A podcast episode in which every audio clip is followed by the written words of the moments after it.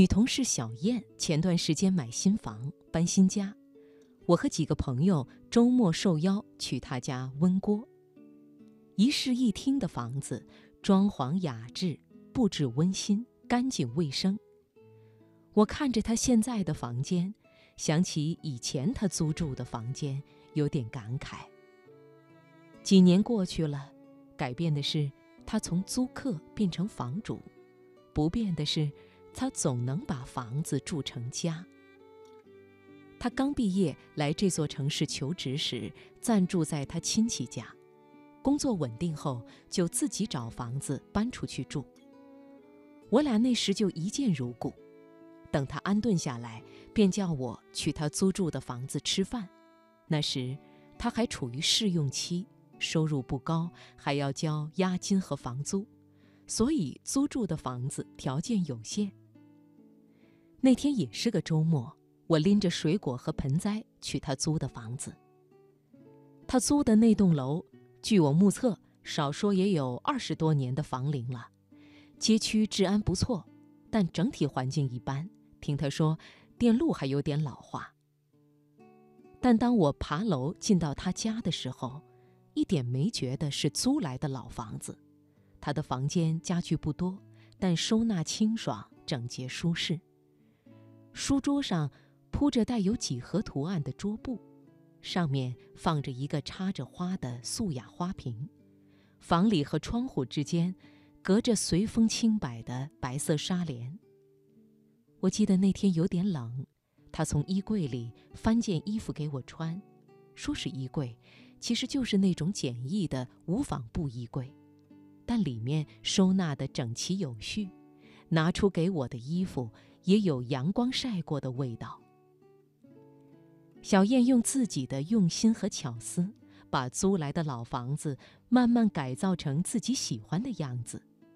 她用行动诠释了什么叫房子是租来的，但生活不是。说到这里，想起了作家三毛的故事。三毛在撒哈拉沙漠开始新生活的时候，租到的房子。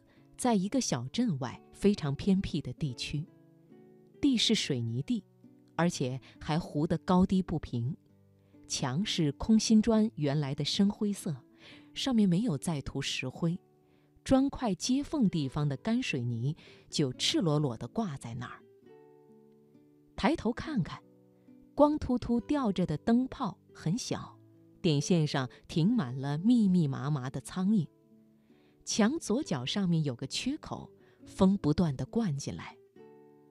打开水龙头，流出来几滴浓浓绿绿的液体，竟然没有一滴水。没有钱，他就靠到家对面的垃圾场拾破烂儿，竟然拾出了全沙漠最美丽的家。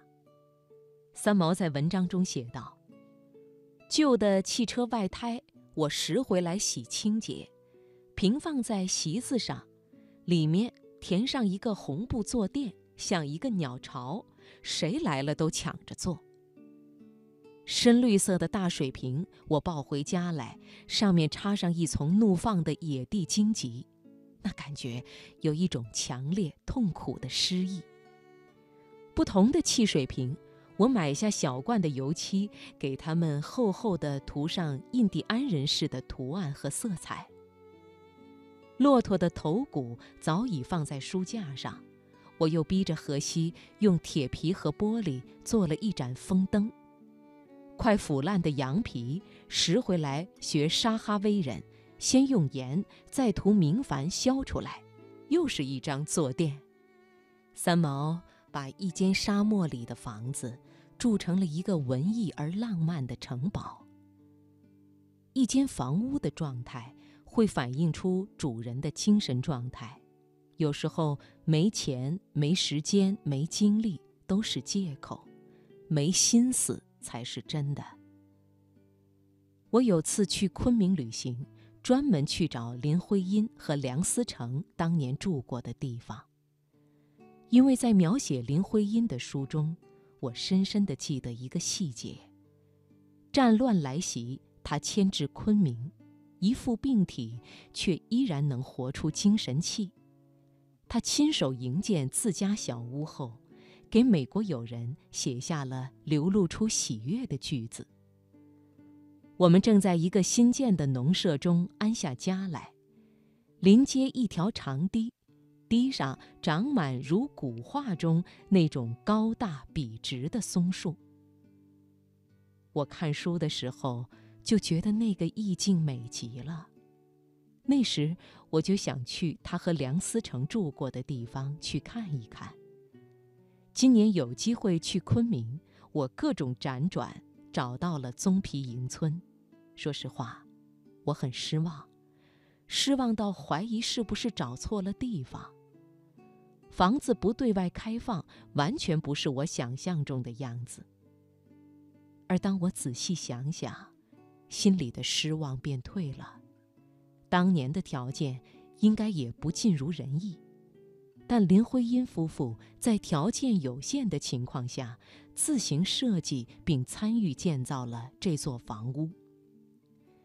其实房子本身并不是风景，是居住者把它变成了迷人的风景，而不是每个人都有这样的能力。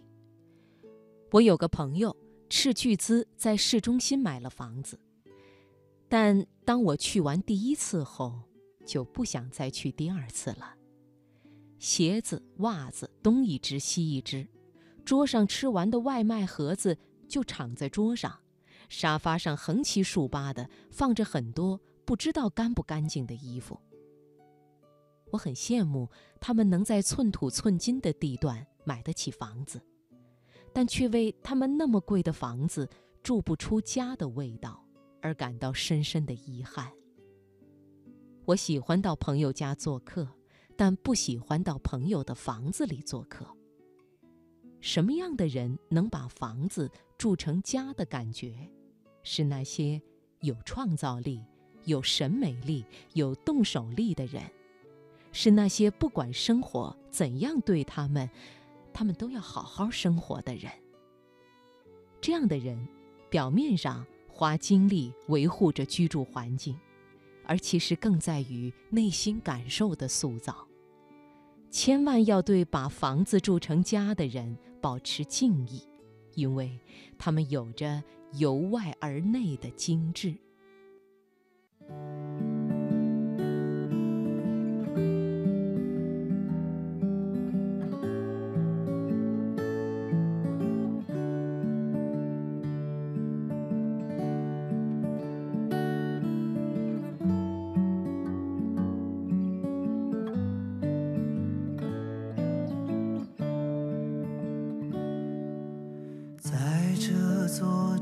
是中央，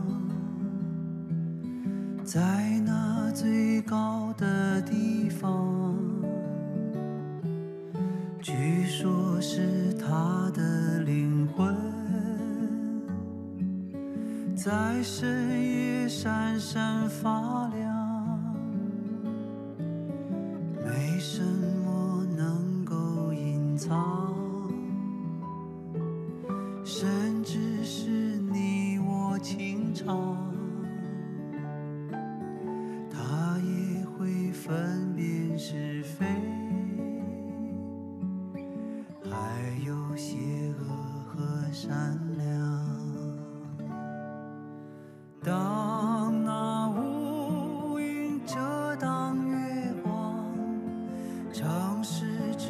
光更明亮。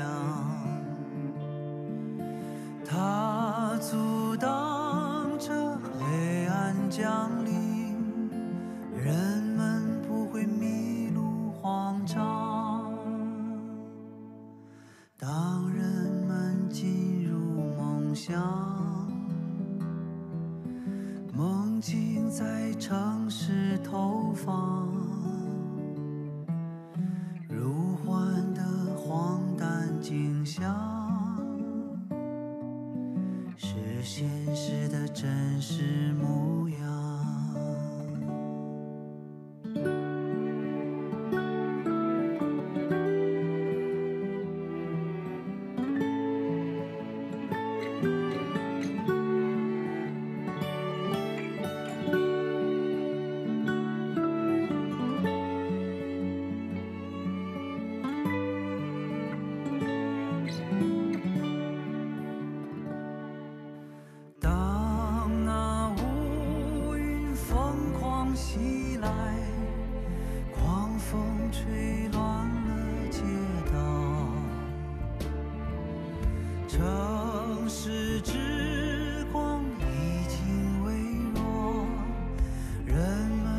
还是惊慌失措，